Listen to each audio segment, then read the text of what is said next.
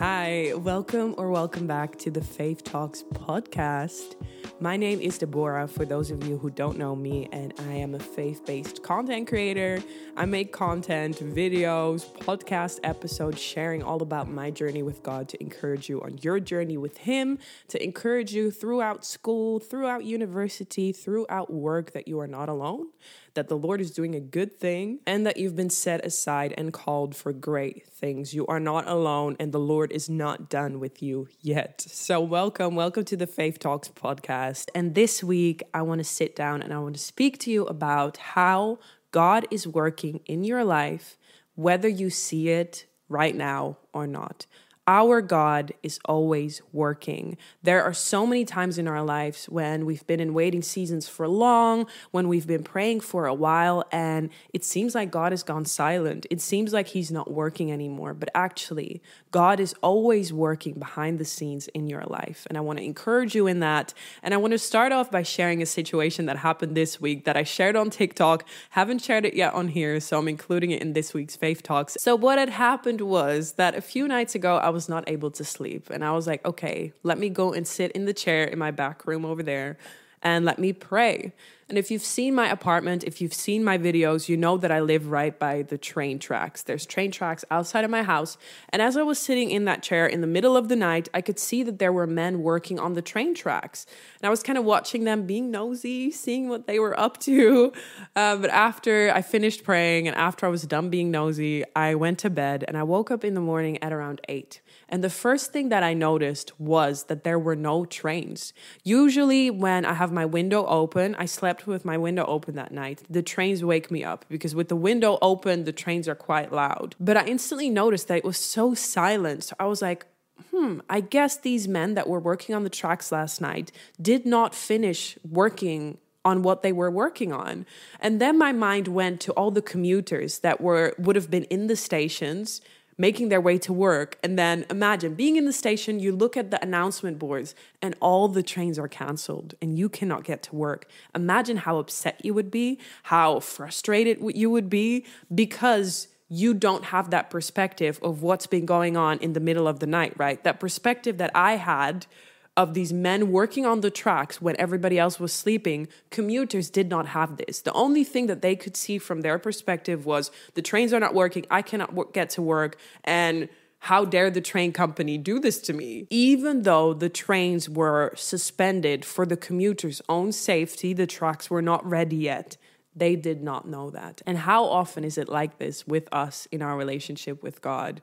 When we've been in a waiting season for so long, when we've been praying for something for so long, and we get frustrated and angry and we're like lord what's going on? When actually we don't see that god is working behind the scenes. We don't see that while we're sleeping god is working on the tracks in our lives because as it is right now god cannot send that train across the tracks. God cannot send that blessing because if he does it's going to end up in a train crash. The trains being suspended that day i can imagine was not a fun thing to do for the train companies because imagine uh, the amount of money that they missed out on the inconvenience that it caused. It was not something that they did for fun, but it was necessary to prevent much bigger disaster. Our Heavenly Father does not keep us in waiting seasons just to mess us around, just to make us feel some type of way. It is not for nothing it is necessary to also prevent that bigger disaster, to prevent that train crash. God sees the work that still needs to be done in our hearts. He sees what He still needs to work on on those tracks. And it reminds me of a song called Seasons by Hillsong, where there's a line that says, but if you're not done working, then God, I'm not done waiting. God is still working. He's still working on the tracks. He cannot send that train, He cannot send that blessing until He has finished the work that He started within us. He is protecting us. Let me remind you of Philippians 1, verse 6, where it says exactly that. Being confident of this, that He who began a good work in you will carry it on to completion until the day of Christ Jesus. Just because you cannot see Him working in your life does not mean that He's left His his work and he's gone on to something else. God is not a man that he should lie. In Numbers 23, verse 19, it reads, God is not human that he should lie, not a human being that he should change his mind. Does he speak and then not act? Does he promise and not fulfill? God cannot lie. So when he speaks something, when he says that he's working, he is working, even if you cannot see. Like those men working on the tracks in the middle of the night. If I had been sleeping, I would have also the next day been like, where are the trains? What's going on? But I kind of got that behind the scenes view of when everybody else was sleeping, when nobody was around, the behind the scenes moment, that's when they were working. And something about our Maker, about our God, is that He does not sleep. God does not start work and then is like, oh, I need a break. In Psalm 121, verse 3 to 4, it reads, he will not let your foot slip. He who watches over you will not slumber. Indeed, he who watches over Israel will neither slumber nor sleep. God does not need sleep. God does not need slumber. That's why he sees and he knows everything. He's working. He sees you're lying down from your waking up. He is always there. Right now, as you're watching this video, no matter what you may think, no matter what you may see, it is just a fact that God is working on the tracks of your life. Within the waiting season, within the what seems like unanswered prayers, read the word of God because in this we can see so many stories of people who've gone before us who have gone through similar situations. Looking at Abraham, the promise that God made Abraham was that he would have many children. Abraham probably would have been like, uh, I don't see this in the natural, but all right. Like, imagine when you first get a word from God at the beginning, you're like, okay, Lord, I'm going to hold on to this word. But as the years go by, you get weary and you're like, I don't know. I guess God changed his mind, which we just learned God does not change his mind. He's not human. But even in the Bible, Abraham and Sarah took matters into their own hands to create a counterfeit. Even they they did it. So that shows that we also need to be alert of the enemy because the enemy comes to whisper these things. I mean, he did did it with Abraham and Sarah. Are you sure God promised you a child? Look how old you are and you still don't have any kids. Maybe you should maybe you should be the one to um, conceive a child your own way. You take matters into your own hands. That is what the enemy wants. He wants us to settle for a counterfeit so that we don't see the promise that God wants us to wait for. You can see it throughout the Bible. Again, if it happened to Abraham and Sarah, then it shows that we need to be alert. We have to be alert also when we read through the Word of God. These stories in the Bible, we can sit down and read through them in minutes. We can get through these really quickly, right?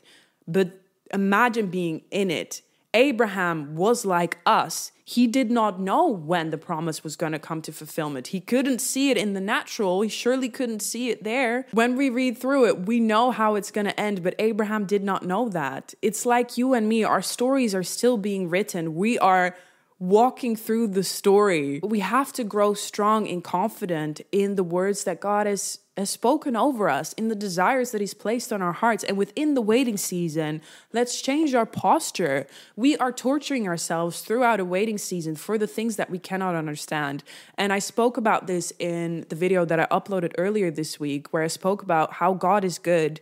Even in our pain god is good. There is so much that we will never understand here on earth because god's ways, God's thoughts are so much higher than our own. And within waiting seasons, we torture ourselves with, with questions that we cannot get the answer to just because our human brains can't comprehend. While we're on earth, there are so many things that we will probably never understand simply for the fact that our God is so much bigger and so much greater and so much more grand than this, than what we can see, than what we can perceive. But within the waiting season, we can pray, Lord, reveal to me what it is that you want me to learn learn within this waiting season. Help me to to change my perspective and to place my eyes on you, Jesus. Within the storm, like Peter walking on that boat, help me to keep my eyes on you, Jesus. Like Jesus said, in this world you will have trouble. We need to hold on to who God is in the word, who God says he is. We cannot change our idea and our perspective of God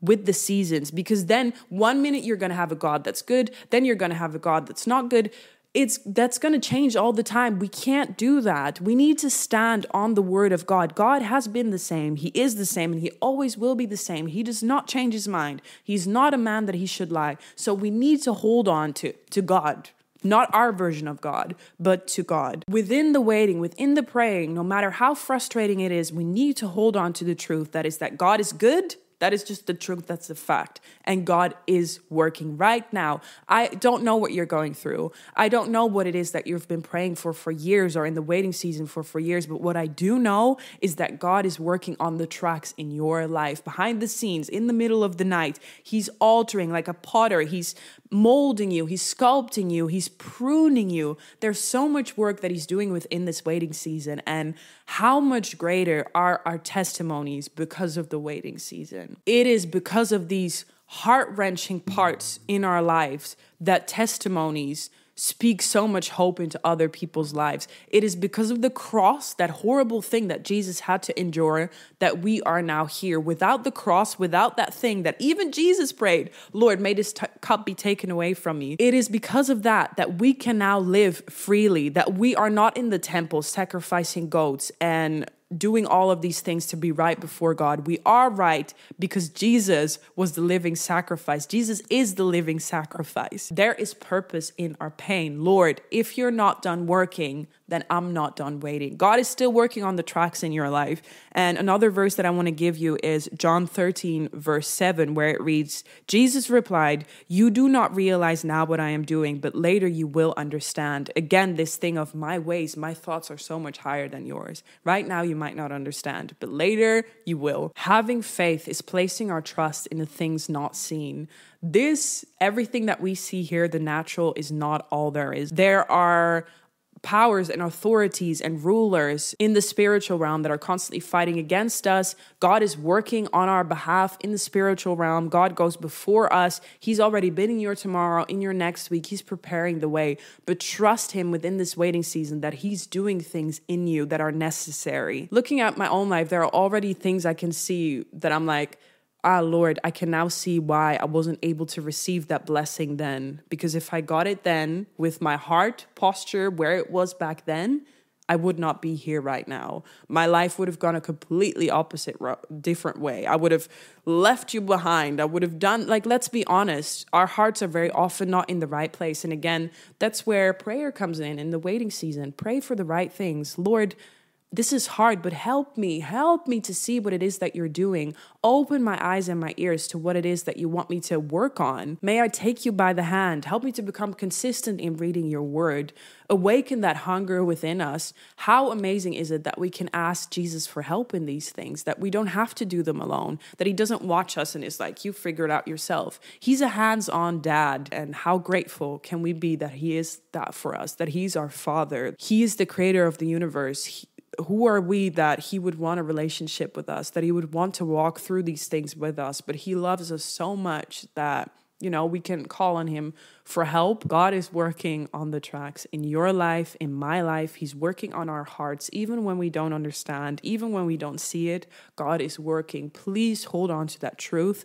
I really pray that this week you will be able to meditate on that, meditate on the verses that I gave you, and really sit with these things. Meditating for us is not the worldly meditating way where they tell you clear, clear your mind. Don't think of anything. No. We meditate on scripture. Let scripture run around in your head. Write it down somewhere. Put it as a note in your phone and really think about these things. Philippians 1 verse 6 he who began a good work in me will finish it let me sit on that today. Let me really think about what that means. That is where transformation happens. That's where scripture can transform your heart. And that's where the molding and the pruning happens. So I really pray that this has been a blessing to you. I pray God's hand over your life, his hand of blessings, like it says in Psalm 139, verse 5. You are not alone. Your Father in heaven is with you. And I'm so grateful to have you here. Every single one of you. We're in this together. We're on this journey with the Lord together together. So thank you so much for tuning in this week, and I'll be back again very, very soon.